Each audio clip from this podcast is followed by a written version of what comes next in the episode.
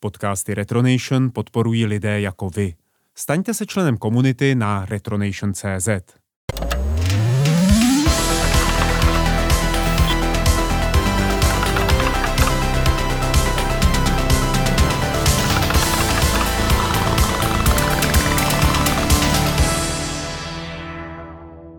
Zdravím vás, milí posluchači, moje jméno je Martin Vaňo a vítám tady v dalším Wolfcastu náš hlavní zdroj informací, Michal Rybku, a.k.a. Wolfa. Ahoj, Wolfe. Ahoj. Dneska budeme pokračovat v našem tématu počítače, radiace, vesmír a budeme pokračovat přímo uh, nějakými konkrétními systémy a osobnostmi, které se tomuhle problému věnují nebo ho řeší. Takže čím začneme, Wolfe? Eh, my jsme v podstatě, jsme se už bavili o projektu Apollo, několikrát jsme ho zmínili a už v době, kdy se řešil projekt Apollo, se řešila jeho ekonomičtější alternativa, za které posléze nebyla ekonomická alternativa, a to je raketoplán. A raketoplán je postavený kolem strašně zajímavého počítače, který je založený, nebo vychází z rodiny IBM System lomeno 4 Pi, což je řada počítačů vycházejících z řady IBM 360. IBM si v té době řekla konec amatérismu, no i NASA si v té době řekla konec amatérismu, nebudeme, nebudeme stavět 66 počítačů pro 66 letových fází, zkusíme na to jít univerzálně. Vezmeme si jednu architekturu a tu použijeme všude. Použijeme ji jednak v raketoplánu, jednak ve stanici Skylab, použijeme ji v nových bombardérech, který budujeme, použijeme ji ve stíhačce F-15 Eagle, použijeme ji v FB 111 a použijeme ji v B1B Lanceru. A to z toho prostého důvodu, že je podstatně jednodušší vycvičit si programátory pro jeden systém a řešit s nimi různé problémy na jednom počítači, než aby se učil pro každou jednu tu aplikaci její vlastní architekturu. A to byla velice dobrá myšlenka, ze které vznikl počítač, který se jmenuje IBM AP101, Eh, my to, my to známe jako Space Shuttle General Purpose Computer, ale ta hlavní architektura se používala úplně všude. Vycházelo se z architektury AP1, ta AP101 je vylepšená architektura a je založená podle principu, že je poměrně typická, není žádným způsobem divná. Možná si pamatuješ, jak jsme oba kroutili hlavou nad těmi 3-bitovými registry a 5-bitovými registry a 17-bitovými registry. No jasně. Velmi živě. To bylo naprosto šílený a prostě lidi, lidi z IBM řekli ne. Prostě my vezmeme programátory, který umějí a znají IBM 360 a uděláme v tom relativně malé úpravy. Relativně malé úpravy a to bude všechno. Prostě nebudeme, nebudeme dělat žádné šílenosti. Tak ono se jim to hrozně vyplatilo v tom komerčním sektoru, že jo? Tak proč by to nevyužili i v tom vojenském programu vlastně? Ano, ano, to byla věc, to byla věc, kterou se uvědomila i NASA, ale museli řešit samozřejmě úplně jiný problémy než u těch, u těch eh, bojových letadel. IBM se rozhodla pro celkem typickou počítačovou architekturu s tím, že řekli, my budeme budovat ty počítače tak trochu jako na míru, ale jenom tak trochu, ta hlavní struktura zůstane identická. Každý, kdo se naučil programovat na mainframech, ten musí umět naprogramovat tohleto. So, a tyhle ty počítače jsou založeny na TTL logice, Existují v různých verzích, používají různou integraci, eh, byly staveny relativně univerzálně, desky s elektronikou jsou zaměnitelné. No a ten projekt raketoplánu byl gigantický krok vpřed, protože už u projektu Apollo 11 jsme se, nebo u projektu Apollo jsme se setkali s tím, že tam byl plně digitální fly-by-wire, že vlastně kosmonauti hejbali kniplama, nicméně mezi nima byl, a Treská byl počítač, který to za ně řešil, základní výpočty. Tady se udělal další krok navíc. Eh, poprvé se rozhodli, že budou stavět z off-the-shelf komponent, to znamená z těch běžných, které jsou běžně k mání. Nebudou se dělat žádné speciální věci. Zatímco Apollo Guidance Computer byl postavený na míru, tak tady se prostě rozhodli, že vezmou standardní komponenty, rozhodli se, že vezmou celkem pět počítačů AP101, ty doplní vstupně výstupně procesorovými jednotkami, a budou v konfiguraci 4 plus 1, to znamená, že čtyři pojedou na jednu a jeden bude záložní, budou tam terminály, které budou mít CRT, to bylo poprvé, kdy do kosmu dostali něco, co mělo CRT. Eh, Sověti neustále měli sami kontrolky a čudliky celou do dobu, oni už pokročili podstatně dál a také se rozhodli použít sdílené vysokokapacitní paměťové jednotky. To, co vybudovali, v tom raketoplánu připomíná spíš školní počítačovou síť než řídící, řídící program. Je to obrovské myšlenkové kero dopředu. A velký rozdíl mezi tím, co se dělalo pro armádu a to se dělalo pro, pro NASA, byl v tom, že NASA vyžadovala masivní redundanci a to zapojení bylo velice složitý, takže se to řešilo docela složitě. Nicméně bychom se měli podívat eh, na toho předchůdce, jak vlastně raketoplán vznikl. A to tě bude určitě hrozně bavit.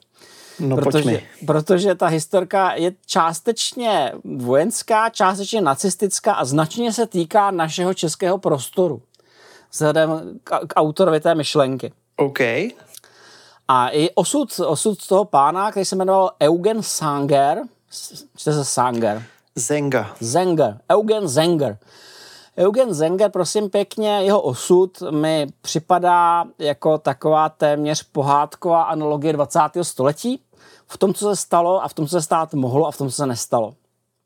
Je to opravdu zajímavý. Uh, takže co byl vlastně Silberfogel? Uh, Silberfogel je něco, co Zenger, Eugen Zenger navrhnul a vyvinul a v době, kdy všichni měli dvouplošníky a letadla s pevným podvozkem, tak se zamyslel a řekl, co kdyby se udělali suborbitální bombardér?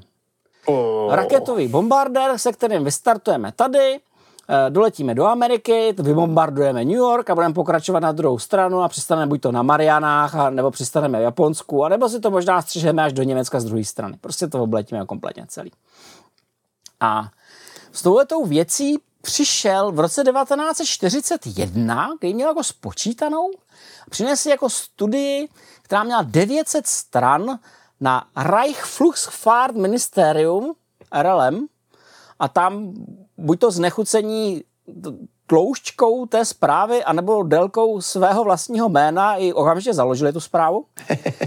E, nicméně v roce 1942, když byl vyhlášený projekt America Bomber, tak e, se Sanger přihlásil do soutěže spolu s konvenčními bombardéry Messerschmitt ME-264 a Junkers je u 390.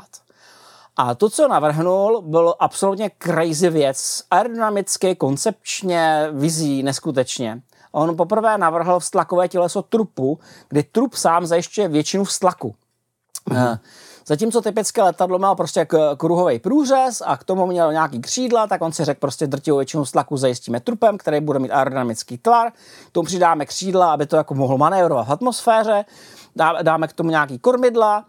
A Tohle to je koncept, který posléze převzali vlastně všechny další věci, které z toho vznikly. Dynasolar, solární kluzák, který na, se počítala americká armáda a taky raketoplán. Ten taky značnou část jeho stlaku získává díky vlastnímu trupovému tělesu. Celý ten jeho plán uh, vypadal asi tak, že to začne na rampě, která bude 3 kilometry dlouhá a tam bude uh, raketoplán a za ním bude sedět raketový startovací modul. Uh, říká se tomu raketový sáně, který se nastartujou a během těch 3 kilometrů akcelerace získá rychlost 1930 km za hodinu. Prostě uh. rok 41 se bavíme, jo? Prostě lítáš uh-huh. sedmistovkou, víš o tom, že jaká rychlost zvuku, netušíš, jestli se na druhé strany a on říká, ne, prostě 19 km při startu. No a v okamžiku, kdy opouštíš rampu, nastartuješ svoje vlastní raketové motory, s tím vystoupáš do výšky 145 km, tam dosáhneš rychlost 21 800 km za hodinu, tadadadam, tam nejsme ani dneska, Mm-hmm. A potom budeš žabkovat tu atmosféru. Vlastně se dostaneš tak vysoko, že tím trupem se budeš odrážet jako žabka v sérii skoků pod stále menších a menších, předtím než jako vstoupíš zpátky do té atmosféry. V podstatě je to kluzák, ale jako hodně extrémní, nabušený psychopatický raketový kluzák. To zní to jak nějaký nápad z dieselpunkové knížky. A je to naprosto neuvěřitelný. Je to naprosto neuvěřitelný ta věc měla mít startovací hmotnost 30 tun a prázdná měla mít 15 tun, mělo to mít jednoho pilota a e, mělo to odníst čtyřtunovou bombu na New York nebo někam do kontinentálních USA. A teď prosím pěkně, čtyři tuny pumy svržené na New York nic nejsou, to všichni víme. Zenger uvažoval trochu dál. Ne, on neměl ještě atomovou bombu, ale napadlo ho něco jiného. Napadla ho radioaktivní silikátová bomba. Radioaktivní silikátová bomba byl vysoce ozářený křemík, který by se rozpad při svícestě atmosférou a zasypal by New York něčím, co by vypadalo jako sníh a všichni by tam dostali nemoc ozáření. Takže špinavá bomba. Špinavá bomba jako prase, což jako, když jako budeme uvažovat o tom, co ten pán doopravdy byl a nebo nebyl, jako, tak je dobrý na to nezapomenout, že to to vymyslel. A já vím, že to vymyslel. On, napsal celou práci, která se, která se potom přetiskovala, dá se stáhnout v pdf kde počítal například takové věci, že když bombarduješ eh, pumou, která má dodatečnou kinetickou energii při tom přistávání, no, tak ti stačí mnohem méně malých pum, než kdybys bombardoval kolmo s velkýma. On si prostě jako vypočítával trajektorie destrukce, takže to jako nevypadá úplně jako zrovna prima, to, co vymýšlel, bylo to dost drsný. No a takhle se to mělo, po tom odhození, samozřejmě, jak se odlehčil ze Srbovogl, tak, tak měl přistát buď to v Japonsku, teoreticky možná až do letě do Evropy. Potom teda to přepočítávali po letech, protože v té době samozřejmě nic nepostavili, že postavili si jenom model a údajně to spočítali blbě. A údajně spočítali totiž blbě to, jaký teploty by ten materiál letadla měl při brždění. Protože on chtěl použít ocel, standardní ocel. Problém je v tom, že při brždění by vzniklo podstatě víc tepla, takže ten stroj potřeboval tepelný štít. A s tím vůbec jako mm-hmm. nepočítal, to vůbec nebylo vymyšlený a hlavně by snížil podstatě nosnost té věci, že jo, která už jako nebyla kdo ví jaká. No, takže tohle byl projekt, který vznikl za druhé světové války. A kdo byl ten pán, který s ním přišel? To je něco jako fakt zajímavého. Eugen Zenger se narodil v roce 1905 a zemřel poměrně brze, v roce 1964. Narodil se v přísečnici u Chomutova, v Presnici se to jmenovalo, dneska už to neexistuje. Mm-hmm. A příslušníkem byl tady občanem Rakousko-Uherska. Potom se přesunul do Gracu a do Vídně, a je tam takový jako téměř von Brownovský flashback. O von Brownovi jsme se bavili a to, tohle je hrozně podobný. Protože když tam studoval, tak dostal do ruky knížku Hermana Oberta Die Rakete zu Planteraumen, kterou čet taky von Braun. No a... Velmi vlivná práce. Ano, zjevně vlivná práce. A on se tím natchnul a tak začal řešit raketama poháněný v dizertaci a tomu univerzita odmítla jako příliš ambiciozní. No jo. v roce 1932 dostal, eh, byl postižen Sighailovací chorobou a stal se členem SS a NSDAP. Docela brzo. Takže opět jako, podobně jako von Braun, jako šel na to jako s rozběhem, no. Hmm. A v roce 1933 tu svou odmítou dizertaci vydal jako Raketenflugtechnik zabýval se v té době kapalovými motorama, poměrně rychle získal profesoru a e, dostal se do německého centra pro letectví v Trauen, kde se dostal instantně do kolize s von Braunem, protože Braun měl pocit, že dělají tu práci redundantně, že to prostě jako dělá jeden to a druhý tamto prostě, že to je zbytečný a že by Zenger se měl to jít vykašlat a jít domů nebo něco ten způsob, což se mu samozřejmě nelíbilo, že jo, protože on se věnoval dál těm motorům. A potom se přesunul na Deutsche Forschungsanstalk für Segelflug, kde se věnoval ramjetovým motorům, jsou ty vysoce pokročilé proudové motory, a kluzákům. A právě v srpnu 1944 vyšla ta jeho velká studie o tom suborbitálním bombardéru, už hotová. A on, to podepsal to nejenom on, ale podepsala to i jeho spolupracovnice, která se jmenovala Irene Brent, kterou si později vzal. Ona byla matematička, byla technická matematička, oni pracovali jako tandem a společně jako pro Führera vyráběli, vymýšleli suborbitální bombardér, aby mohli eh, eh, radiací zabíjet děti v New Yorku. Jako, tak, tak dlouho vymýšleli, jak zabít co nejvíc dětí v New Yorku, až se do sebe zamilovali. Přesně tak prostě. Je to úplný masakr. Tam právě, právě dokazují, že tangenciálně vržené bomby budou mít 15 větší účinek než ty klasický. A já si nemůžu pomoct. Já jsem v tom okamžiku si vzpomněl na seriál The Better of Ted. Ted a spol, kde je scéna, kdy Ted dovede svou dcerku do práce protože ji nechce nechat doma samotnou a v práci se baví o vývoji nějaké nespecifikované zbraně, tak on ji pozve na poradu, aby jí to jako nepřekvapilo nebo ne, nerozplakalo, tak se rozhodnou, že té zbraně budou říkat média. A teď tam jako všichni sedí na té poradě a koukají na tu holčičku a ten jeden z těch vědců říká, spočítali jsme, že když méďu, méďu, schodíme z 10 tisíc metrů, tak pobavíme, pobavíme lidi v okruhu 15 kilometrů. A holčička se mě tak podezřívavě dívá a říká, vy chcete schazovat méďu z letadla? OK, musím se na to podívat. To prostě musíš vědět, to výborně. A to se naprosto vybavil v té situaci, protože to je naprosto šílený. Nicméně, tohle tomu neschválili, protože jim to přišlo příliš crazy a on to asi fakt bylo příliš crazy. To stálo hrozných prachů, že jo? Takže se za války věnoval menším věcem, jako například vysoce pokročilému ramjetovému stíhači Škoda Kauba P14, jsme mohli mít ramjetovou stíhačku. Hoho. Ty krásko. To se vyvíjelo, prosím pěkně, v Praze. Mm. A byla to gigantická trubka s ramjetem, který měl průměr 1,5 metru a délku 9,5 metru. Bylo to tak velký, že pilot na to musel ležet na tom, na, na té troubě. Místo podvozku to mělo vysouvací leženy a mělo to 1 30 mm kanon MK 108, který byl umístěný nad kabinou, což byl jako relativně lehký kanon, postavený pro sovětskou palbu, měl takový velikánský náboje, takže se počítalo s tím, že B-17 sundá jedním, dvěma zásahy. A protože Ramjet jako motor nefunguje z nuly, tak se to muselo startovat pomocí raketového akcelerátoru. Odhadovala se, že to dosáhne 1000 km za hodinu. Nepostavil se ani jeden kus, což je nepřekvapuje. Mě taky ne, člověče.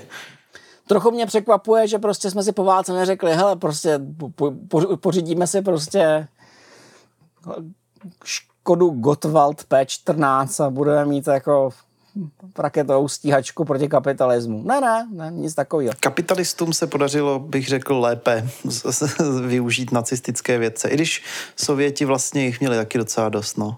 Si rozebrali si je ty velmoce a na nás nic nezbylo. Ano, ano, nás nic nezbylo, prostě jenom se to odnesli.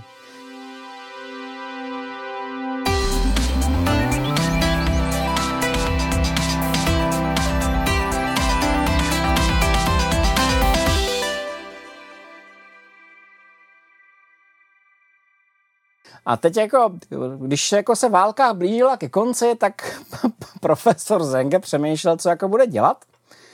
A rozhodl se, že k Rusům nepůjde, k Amíkům nepůjde, tak půjde k Francouzům. A spolu prostě s tou Irenou Brence jako dali do služeb Francouzů, což mě trochu jako překvapilo, ten, ten tah. Teď se, do něj, teď se do něj pustili spojenci, kteří ho chtěli, protože jim se podařilo najít, uh, najít uh, tu jeho knihu. A podařilo se to najít nejenom západním spojencům, ale v Peneminde to nějak potom plundrování našli kopii v nějakém dřevníku i rusové. Tak se to jako odvezli do Ruska, když na to koukali, říkali, bombardovat Ameriku, to je super nápad přece, že to by se nám mohlo hodit. to chceme taky. To se hodí prostě, máme to spočítají na New York tady úplně se vším, tak jako co bychom to vymýšleli. Ta, takže zjistili, kde, kde Zenger pracuje a poslali, eh, Stalin za ním poslal svého syna Vasilie, což byl nějaký generál letectva, aby ho jako přesvědčil, tak mu eh, na cestu dal vědce Grigorie Tokájeva, a ty ho měli jako přesvědčit, aby jako, že francouzský vína nic není, prostě ruská vodka, pojď k nám, pojď tam postavit, prostě my taky chceme bombardovat Ameriku. Nicméně eh, k tomuhle tomu projektu se Zenger už moc nehlásil, tohle to odmítl, takže se ho údajně pokusilo uníst NKVD do Ruska, což se jim vůbec nepovedlo. A nejenom, že se jim to nepovedlo, jako během tohoto pokusu jim naopak ten Grigory Tokajev zdrhnul do Anglie.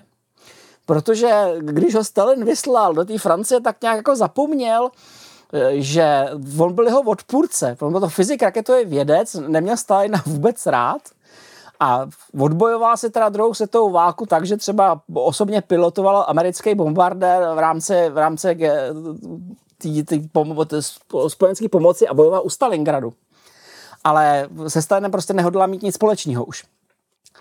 No a Toká zdrou do Anglie. Uh, Zenger zůstal ve Francii a založil Federation Astronomique francouzskou. V roce 51 si vzal za ženu tu Irene, Eh, v roce 51 založil, nebo spolu založil Mezinárodní astronomickou federaci a byl zvoleným prvním prezidentem. Což je teda jako docela jako pokrok. V roce 1952 přijel jeho bývalý šéf, Van, Walter Donnerberg, který odjel s, s Američanama s Fort Brownem do Ameriku a tam ho, a přesvědčoval ho, že by se jako mohli pustit do suborbitálního bombardéru, který mu říkali bomby, bomber missile. Nicméně Zangerovi to odmítli a naopak se rozhodli spolupracovat s francouzi a pomáhali vyvinout protitankovou střelu SS-10, kterou vyráběla Not Aviation od roku 1955. Je to protitanková řízená střela řízená eh, po drátě a taky na experimentálním turbojet ramjetovým letounu Nord 1500 Griffon.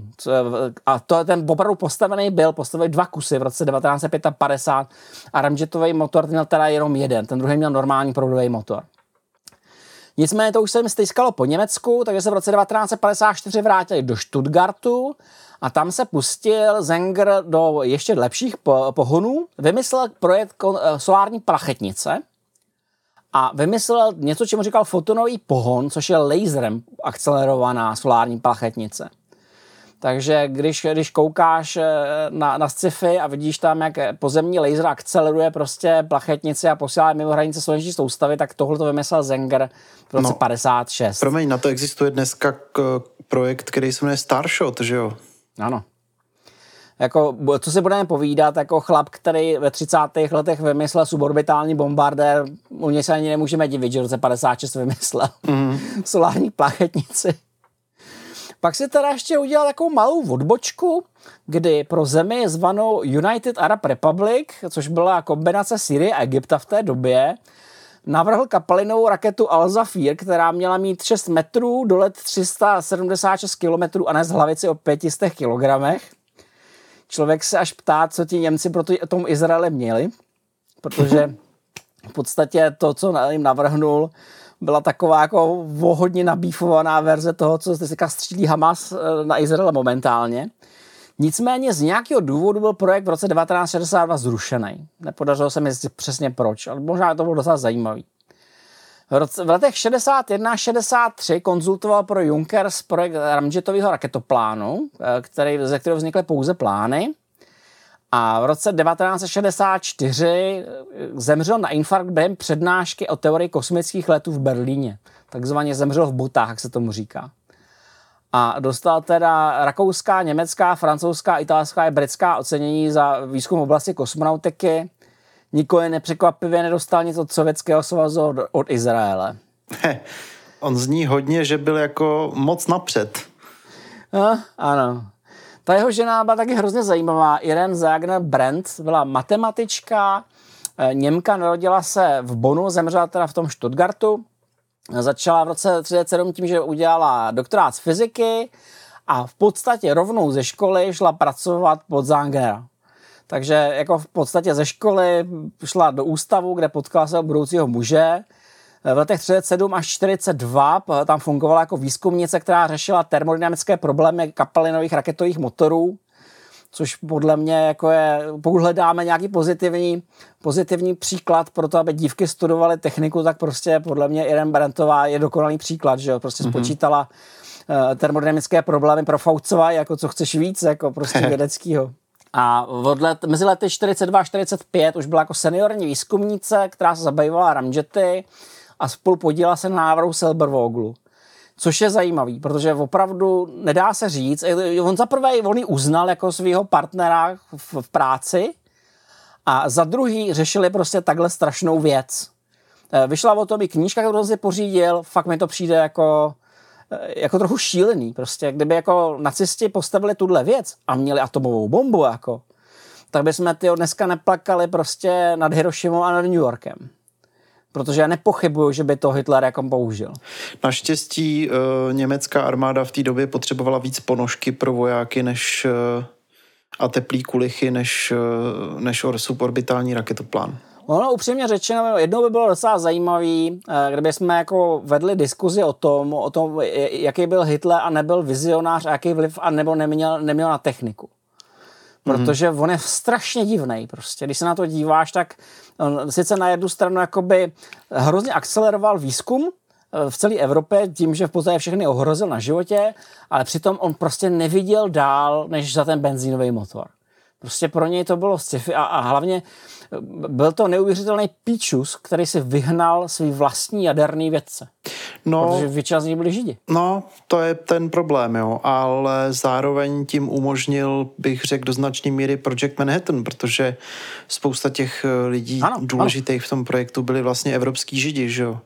Já už, si, já už to nepamatuju, já už si nepamatuju, kdo to byl, ale právě jeden si, nevím, že to byl ten generál, co, pro, co řídil projekt Manhattan, řekl, Hitler je můj kámoš, on třese stromem a já sbírám jabka. Mm, no. no. No, buď jak buď, tak eh, ta Irene Zagen Berentová ho přežila, eh, dostala cenu Hermana Eber, Oberta za vědecký přínosy a vlastně strávila zbytek svého života tím, že jakoby hledala uznání pro toho svého manžela za to, co jako vymysleli.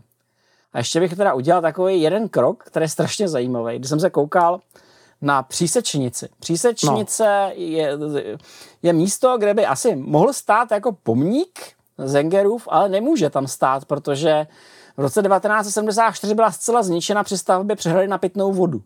A to je prosím pěkně městečko, který na těch starých fotkách vypadá jako velmi pěkně, protože to bylo sudecký pěkný městečko, založený ve 12. století poprvé zmíněný v roce 1335 v listině Jana Lucemburského, kde rušil celou lidem, kteří jako přicházeli od tamtud.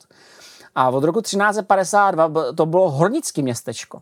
Mm-hmm. A ono vlastně utrpělo tím, že bylo tam nějakých 2,5 tisíce lidí a v momentě, kdy došlo k Benešovým dekretům a odsunu Němců, se to zcvrklo z 2,5 tisíce lidí na 788.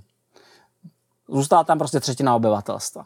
Hmm. A oni se o to městečko jako ještě relativně starali, celkem ho udržovali funkční až do toho okamžiku, když prostě jako někdo přišel a říká, chlapi, potřebujeme pitnou vodu, prostě musíme tady srovnat se zemí. Takže tam odnesli nějaký památky a to, co je strašně zajímavé, a, a z toho nic, a to, co je strašně zajímavé, je, že hodně detailů o přísečení si najdeš, uh, najdeš v pojednání zaniklé obce a chybí tam jeden jediný detail, to je, že se tam narodil Zenger. Tak jestli to bylo psaný za táče, tak se tomu ani nedivím, no. No, je zajímavé, že to jako nikdo nedoplnil, protože hmm. to je tak, to, tohle, tohle je podle mě takový jako symbol 20. století. Prostě to je, to je to, co být mohlo, ty dobré věci a to se z toho stalo. A dobrou věcí myslíš radioaktivní špinavou bombu do, dopadající ne. na New York na, po tangenciální dráze? Do, dobrou věcí myslím to, že, že jsme mohli mít raketový program jako bez nutnosti prostě jako zlikvidovat 50 milionů lidí a mohli jsme mít jako pěkné městečko, ve kterém by stála jako socha eh, slavného německého raketového inženýra, všichni jsme tam chodili, prostě místo toho, aby vše objela vše objímající zkáza, hmm. a on vyvinul tu věc, kterou vyvinul. Prostě to hmm. je jako strašně zajímavý. Jako pro mě to je taková téměř jako zase faustovská historka.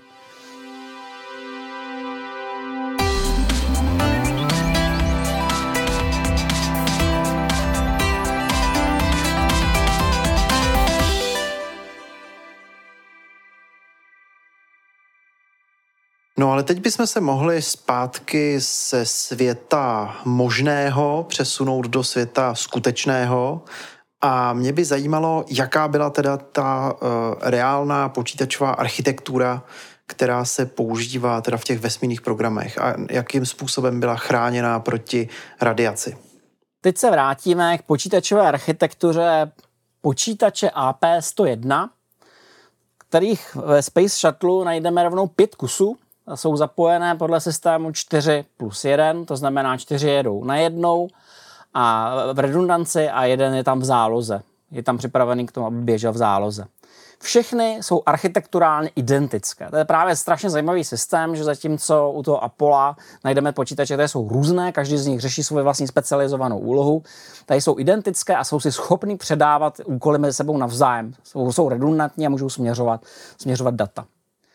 Eh, tak samotný počítač nebo procesor AP101 je navržený tak, že využívá mikrokód, dovoluje omezenou modifikaci instrukční sady podle požadavku aplikace.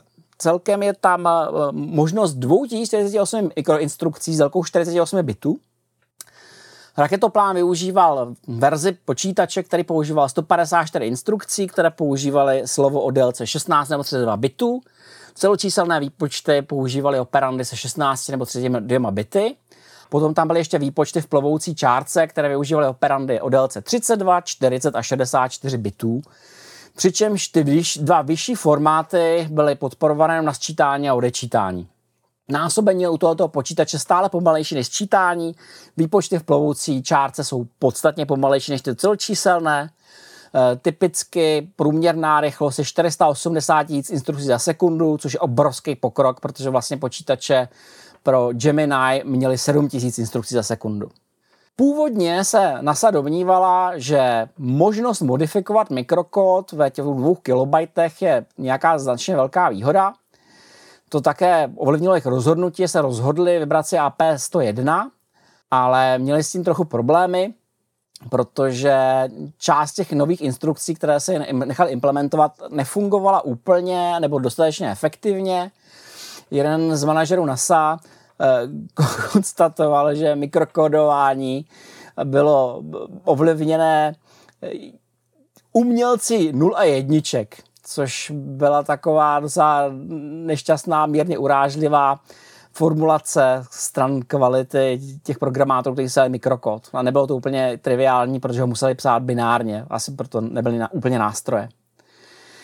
Pokud je o registry, tak ty jsou navržené velice standardně, velice pěkně. Máme tam 8 32-bitových celočíselných registrů, máme tam 8 32-bitových plovoucích registrů, máme tam PSV, program Tools Word, který má 64 bitů. A to obsahuje jednak program counter, jednak uh, stavový vektor, stavový slovo a potom masku přerušení. Předušení bylo velice důležitý. U každého počítače, který řídí v reálném času, vždycky je strašně důležitý. Počítač podporoval 61 předušení dělených do 20 úrovní priorit. Adresování paměti bylo možné v několika formátech. Základní word size, se kterou se manipuloval s pamětí, byla 20 bitů. Základní adresování paměti je 16-bitové, adresuje pouze 64 kiloslov. To je původní paměťový model, kdy se počítal optimisticky s tím, že 64 kiloslov bude stačit každému. Ten ale nestačil, takže došlo k náhradě na rozšířený, kdy se nejvyšší bit nahrazuje 4 bity z PSV a ty určují paměťový segment. Tady podle mě je chyba ve specifikaci NASA, protože by vlastně stačilo přidat jeden bit a můžeme adresovat 31 072 slov. Čili je to 17-bitové adresování s tím, že architektura dovoluje rozšířit adresování až na 262 144 slov. Tam stačí přidat dva bity neboli 18 bitové adresování. Ten zdroj, ze kterého jsem čerpal, odkazuje na tištěný manuál NASA z roku 1978, takže možná je tam nějaká chyba. Já jsem ten tištěný manuál neviděl. Fyzicky se používala Core Memory, která byla poměrně rychlá, měla přístupovou dobu 400 nanosekund, to je na eh, feritovou paměť docela dobré. Eh, je dělená na dva segmenty, na procesorovou desku, která má 40 kiloslov a na vstupně výstupní, která má 24 kiloslov. Organizovaná je do 18 bitových poloslov, to, která obsahují 16 bit data, 1 bit parity a 1 bit, kterým se říká storage protect. Ten storage protect slouží k tomu, že to je bit, indikuje, že ta, ta část paměti se nemá přepsat, což je zase další důležitá věc pro ty, ty kriticky nutné počítače. Původní paměťové moduly byly udělané po 8 kg poloslovech, takže ta CPU deska měla 10 a vstupně výstupní 6. Nicméně paměti nikdy není dost, všichni to víme, NASA to taky zjistila. NASA si dělala odhady, kolik té paměti budou potřebovat a jeden z těch důvodů, proč sáhli pro AP, AP101 byl ten, že si mysleli, že se vejdou v pohodě do 64 KB. Objevilo se několik studií, které analyzovaly, jak velký bude software a většina těch studií říkala, eh, že, to bude, že bude stačit 28 kiloslov. Studie se prováděly mezi lety 60 a 71. Rockwell International navrhl, že použijou paměť 32 kiloslov a vyhráli díky tomu, že to se zdá, že to bude v pohodě. Nicméně každý ten počítač se pořizoval v konfiguraci 64 kiloslov v domění, že to bude bohatě stačit. O světě z burse, když ten software vznikl kompletně, tak se nafoukl do velikosti 700 kiloslov. Což znamená, že se nejenom, že nevešel do počítačové paměti, ale vyžadovalo to přidat jednotku hromadné paměti, páskou mechaniku, protože prostě ty programy nemohly být v paměti počítače na jednu. A nakonec tady jeden z těch manažerů NASA to komentoval slovy, že pokud se vám náhodou podaří odhadnout správně s předstihem, kolik tam tě budete potřebovat, tak musíte být neuvěřitelně šťastný. Ta počítač, podobně jako Apollo, dovoloval změnit obsah paměti, což bylo strašně důležité. By, už by, I v zaběhu letu se to dalo měnit. Dalo se to měnit dvěma způsoby. Jednak byl remote update, kdy vlastně uplink ze země byl schopen vysílat 64 16-bitových poloslov eh, na jednou, serializovaných, a nebo posádka simulace k terminálu a mohli to vkládat přes klávesnici a dívat se na to na displej. Ale všechny ty, ty údaje se do paměti musí vkládat v hexadecimální, což jako není žádná legrace. To ví každý, kdo se pokoušel přepisovat program pro 8 bit. Počítač je rovněž doplněný o velice složitý samotestovací hardware a software. Eh, ten, ten je organizovaný v modulu, kterému se říká BITE, neboli Built-in Test Equipment.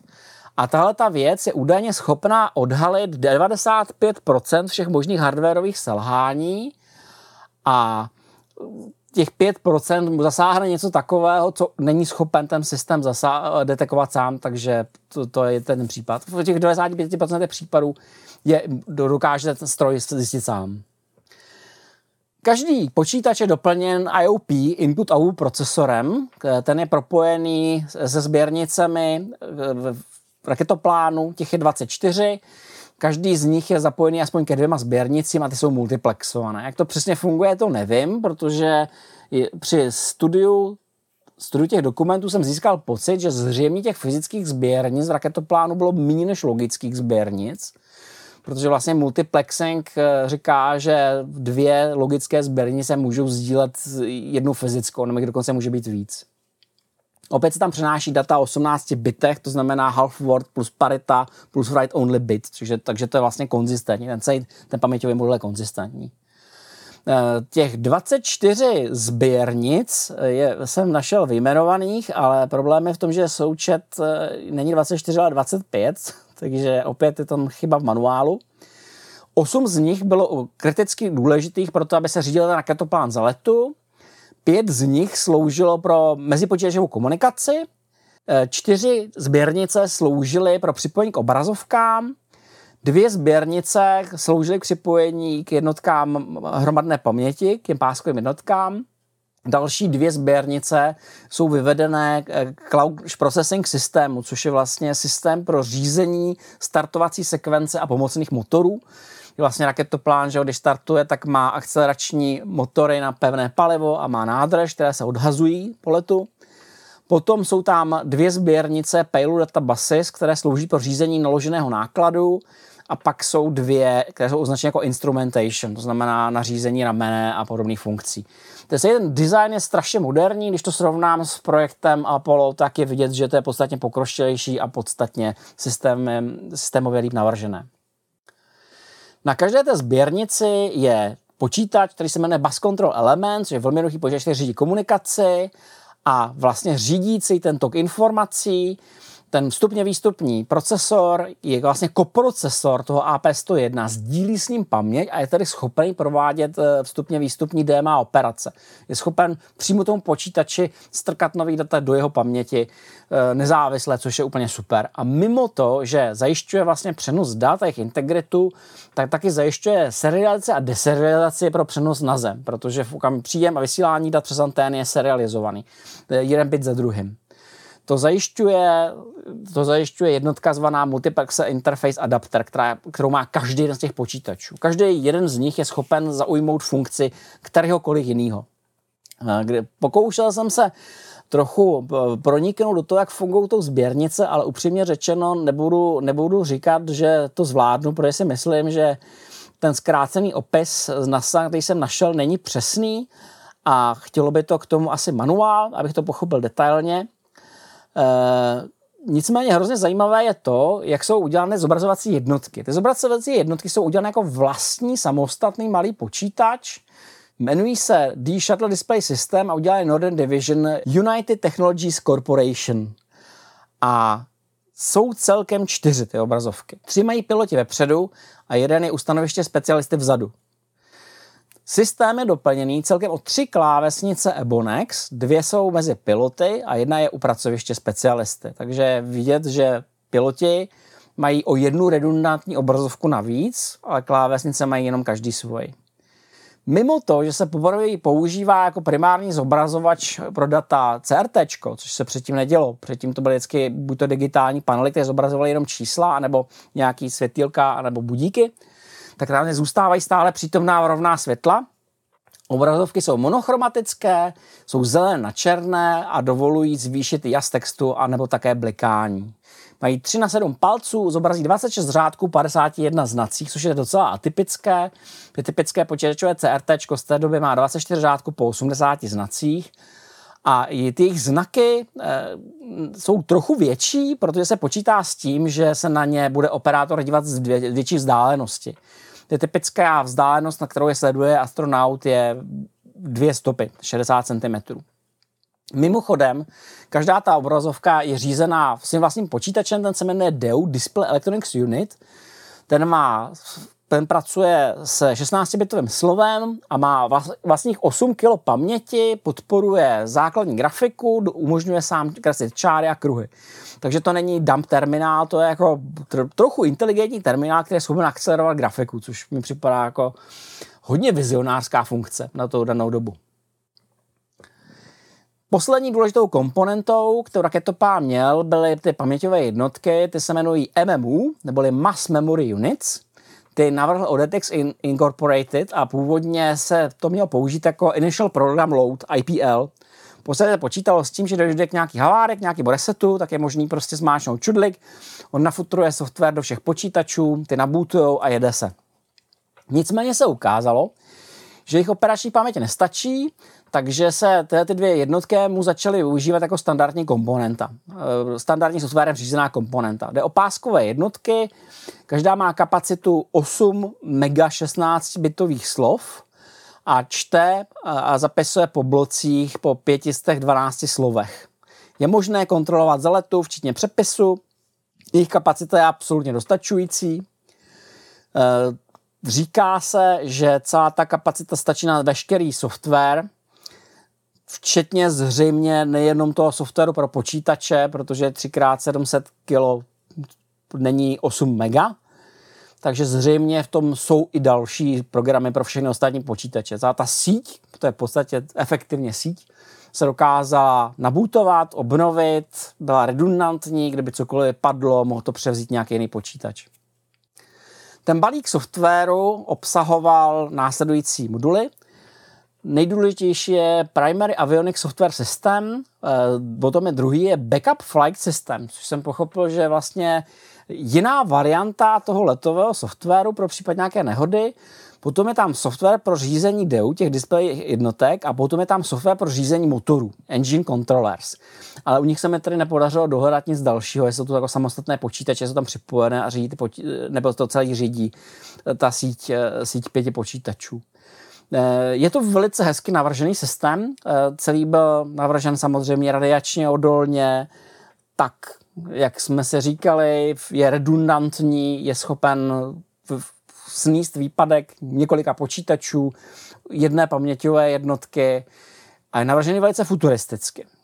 Eh, takže si myslím, že tohle se opravdu povedlo, když uvážíme, kdy s tím začali, kdy celý ten projekt začal, tak si myslím, že v roce 1969 navrhnout něco takhle hezkého je paráda, protože ještě o 20 let později jsme běžně viděli v komerčním světě podstatně hůř navržené sítě.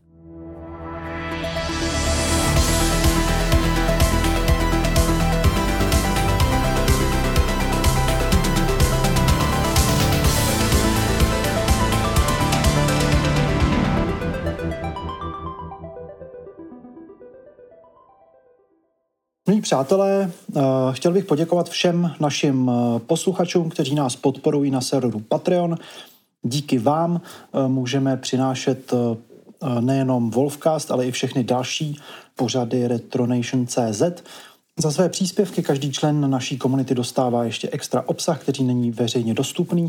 Pokud vás to zajímá, chcete nás podpořit, běžte na patreon.com lomeno retronation.cz nebo klikněte na odkaz u podcastu nebo běžte na retronation.cz, kde nás můžete podpořit. Udělá nám to radost a vy nám pomůžete vytvářet více kvalitního obsahu. Díky moc. A teď už předávám slovo zpátky Michalovi. Eh, v podstatě každý problém, na který jsme narazili, je problém, který se v hlubokém vesmíru strašným způsobem znásobuje. Protože my víme, že nám eh, elektronika degraduje sama od sebe, my s tím nejsme schopni v zásadě nic dělat a hlavně nám ty díly odcházejí, jako permanentně odcházejí. A my nemůžeme dělat nekonečné zásoby dílů pro všechno. To je gigantický, gigantický problém. Zatím se to řešilo tak, že jsme letěli prostě na výlet eh, kolem země a okolí a když se soudna odmlčela, tak se prostě povypínalo to, co bylo zbytné a provozovalo se jenom to, co bylo opravdu jako nezbytné. A v okamžiku, když budeš chtít vyrazit další hvězdě, tak jako si nemůžeš dovolit vypnout podporu života nebo něco takového, jenom protože ti došla elektronka A107, prostě nejde. Takže otázka je, co s tím budeme dělat. A e, v tomto okamžiku se vracíme k těm biologickým organismům. Biologické organismy mají geniální schopnost, dokážou se opravovat do značné míry sami. Což by v podstatě znamenalo, že bychom měli mít něco jako replikátor, což je možná něco jako 3D tiskárna, prostě, která je schopná vyrobit ty čipy. Je dokonce možný, že by bylo prýma, kdyby se o tom přemýšlelo předem, že ty se budou dělat jen takový díly, který, je, potenciálně možný vyrobit ve vesmíru. Možná bychom měli třeba lepší, ale musí být replikovatelný a bude tam nějaká mašina, která to prostě vytiskne nebo vylisuje nebo čert ví co. Potom další zajímavý koncept, který jsem viděl, je koncept samo, samoregenerujícího se stroje. Což je věc, která se ve sci-fi vyskytuje překvapivě často je to věc, která se například objevila i ve hře Commander Blood z roku 1994. Kdo ji neznáte, všem vřele doporučuji. Je to hra o tom, že jste pilot eh, kosmické lodi Ark, která veze největšího zbohatlíka ve vesmíru, který přesto, že žije neko, nekonečně dlouho, tak už umírá. A jeho poslední přání je vědět Big Bang. Takže letíte lodí, kde on je permanentně zmražený a vy ho probouzíte jenom, když potřebujete nějaké instrukce a on vás za to obvykle sprcá, že jste ho probudili a snažíte se najít cestu k Big Bangu, což eh, vám asi už můžu prozradit, protože už to není jako neznámá věc, což se vám nepovede, protože místo toho, abyste se dostali k Big Bangu, tak skončíte na koncertu Big Bang. Ježišmarja. Big Band a celý je to jako úplně ujetý, protože potkává, potkáváte psychedelické mimozemšťany, které jsou naprosto šílený a celý to vypadá jako hodně zvláštní trip na kombinaci LSD a trávy. Právě si mi to prodal. No, eh, na YouTube můžeš vidět jako celou, celou walkthrough. Je to fakt jako eh, ho, hodně divný. No podstatný je to, že ta superloď je založená na kosmické verlibě, a ty, když chceš komunikovat s lidma na planetách, tak ty fyzicky nezastupuješ dovnitř. Prostě překopíruješ svý vědomí do takového delfínka nebo takového mláděte, který jako katapultuješ dolů prostě a on jako přistane na té planetě a tam můžeš interagovat jako skrz svý vědomí s těma lidma. To zní hodně psychedelicky. Je to hodně psychedelický. No. A ta, ta loď je jakoby schopná samoupravy a samoreplikace a sama si vyrábí své nové, svá nová mláďata, která ty vrháš na různá planety, aby zažila různá dobrodružství. No. A nebo další věc, která je podobná, je něco, co možná znáš, jmenuje to Lex se dvěma X. Vůbec nevím. Neznáš. Pouč mě tak to máš ve svém životě velkou díru, kterou musíš vyplnit, protože to je jedno z nejvíc crazy sci-fi, který kdy natočili v Kanadě. A je to, je to sci-fi z alternativního vesmíru, kde lidi bojují se superhmyzem. A používají k tomu kosmické lodě založené na bázi hmyzu. Oni je pěstují. Ty lodi jsou živí, většinou, když jako pěstuješ velkou hmyzovou kosmickou loď, tak to krmíš mrtvejma lidma a vel, jako opravdu velkým počtem mrtvých lidí. A ono to nakonec jako získá nějaký vědomí a je schopný se to replikovat a je schopný to vyrábět jídlo, takže ho ze sebe vylučuje z takový, z takový věci, která vypadá trošku jako penis a ty to jako jíš a ona si líhne své vlastní výsadkové moduly a léčí se a opravuje, ale záleží na, to, záleží na tom, jestli je nakrmená, takže občas musíš sežrat nějakou planetu. To zní dost brutálně. Je to A- neuvěřitelný. A teď se ale bavme realisticky. Existuje nějaký výzkum, který by třeba něco takového se snažil prakticky zrealizovat? Realistický výzkum tohoto typu eh, existuje pouze v rámci něčeho, se mu se říká cellular automata. automata. Existuje eh, koncept samoreplikujících se kosmických lodí, které by v podstatě měly být schopny udělat to, že někam jako připlujou, najdou si vhodný zdroj materiálu, postaví si továrnu a to, eh, z ní vyrobí sama sebe. Je to v podstatě takový jako umělej život. Mhm. A tahle ta myšlenka, že máš loď, která je schopná sama se opravovat, anebo je schopná si vyrábět symbionty, které jsou schopný opravovat, je hodně zajímavá. Ale je to víceméně spíš futurologický koncept, než Totálně, nějaký... totálně, ale upřímně řečeno, jako, jak se chceš dostat jak daleko, to prostě nejde. No, no, já, no, to je jasný, že jo, protože t, při současným, při současné vědě víme, že musíš postavit nějakou generační loď, na kterou nevím, jak přesvědčíš koho, aby nasednul. A, První a generace přesvědčíš, ale druhá generace bude naštvaná. Druhá generace to má docela jako, ta, ta s tím nic neudělá, no. Ale takováhle věc sebou určitě bude muset míst uh, nějaký výrobní komplex a, a tisknout si náhradní díly a teoreticky bude schopná potkávat nějaký materiál během letu, že jo? protože ona nepoletí úplně prázdným mezihvězdným prostorem. Pokud vím, tak velký problém těchto generačních lodí jsou právě různý jako kamínky o velikosti třeba 20 kilometrů, který musíš včas nadetekovat, včas vaporizovat. Ve skutečnosti to tobě stačí jako něco podstatně menšího, co ti připlete do cesty. No že tak jo, jako já prostě. jsem si nadsadil trošku, aby to vypadalo trošku katastroficky, ale samozřejmě no. I takový No, tenisák, dal- dal- když letíš čtvrtinou rychlosti světla, ti nepáchá docela paseku. Ano, to, to, je, to je to nejhorší, ten prostě nikdy neuvidíš, prostě jenom přestaneš existovat. No. ve velkém zášlehu světla, prostě to je to, co se ti stane. No jako další možnost eh, samozřejmě je, že si prostě jako nalepíš k nějakému asteroidu a ten budeš spotřebovat cestou. Budeš ho používat jako štít, jako zdroj surovin a tak dále prostě. Což má tu základní nevýhodu, že to je těžký. A těžké věci se špatně akcelerujou, potřebuješ na to hodně energie a tak je s tím dost špatně brzdí. Tak ona ta samotná loď asi nebude úplně papírová, že jo? Hmm. Pokud tam chceš mít nějakou populaci, která nezdegeneruje během těch, já nevím, 100-200 let, když někam poletí, tak asi to nebude úplně jako pro 50 lidí. Další možnost je, že prostě bude automatická, povede si tam lidi z kondenzovaných do jejich DNA, že? Že se prostě vychováš, až budeš přelítávat někam. A nebo je zdigitalizuješ a bude jim to jedno. odvysíláš je do vesmíru a budeš doufat, že se trefíš do antény. Na druhé straně a ta je přijme. Na tohle je hrozně hezký mimochodem prvek eh, v Expense, v té knižní sérii, kde takovouhle loď právě staví mormoni, který se rozhodnou, že jim Bůh řekl, že tamhle, na, tamhle poletí na tuhle tu planetu a oni ani nevědí, jestli je obyvatelná, teda k té hvězdě, že oni ani nevědí, jestli je obyvatelná, ale protože věří Bohu, tak eh, se na tu loď hrozně těší a, a spoiler alert, oni jim ji nakonec rozbijou. No, To je velké neštěstí. No, těch, těch strategií je celá řada, jak na to jít, ale zdá se, že ta regenerovatelnost patří mezi ty rozumnější. Hmm. Protože ty vlastně v okamžiku, to my už máme vlastně 3D tisk dneska. 3D tisk je vlastně na hraně samoreplikace, že, jsi schopen velkou část té tiskárny vytisknout sám. Potřebuješ jenom některé její části. A vlastně v okamžiku, kdy či jako čím míň vezeš dílu, který nejsi schopen vyrobit, tím je to lepší. Ale samozřejmě velká otázka zní, jestli zrovna ty počítačové díly seš schopný vyrobit. Protože ty jsou hodně složitý. To není prostě jako když si děláš nějakou strukturu nebo nějakou eh, něco, něco jednoduchého, nějakou jednoduchou komponentu. To je velký problém.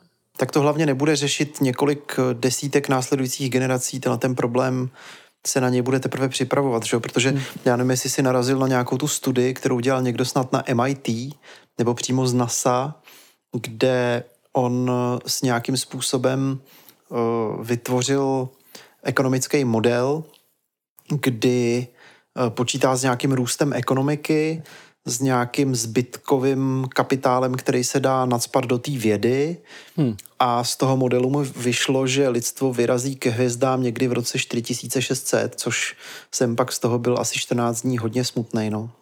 Hmm. No dobrá, Tak já myslím, že tuhle tu dvojsérii teďka můžeme s klidem uzavřít, probrali jsme to opravdu hodně. Já ti děkuju, Wolfe, za to, jak jsi si to pro nás hezky připravil. Díky moc. Já všem děkuju za pozornost. Já taky všem děkuju za pozornost a budu se u vás, na vás těšit u dalšího Wolfcastu. Naschledanou.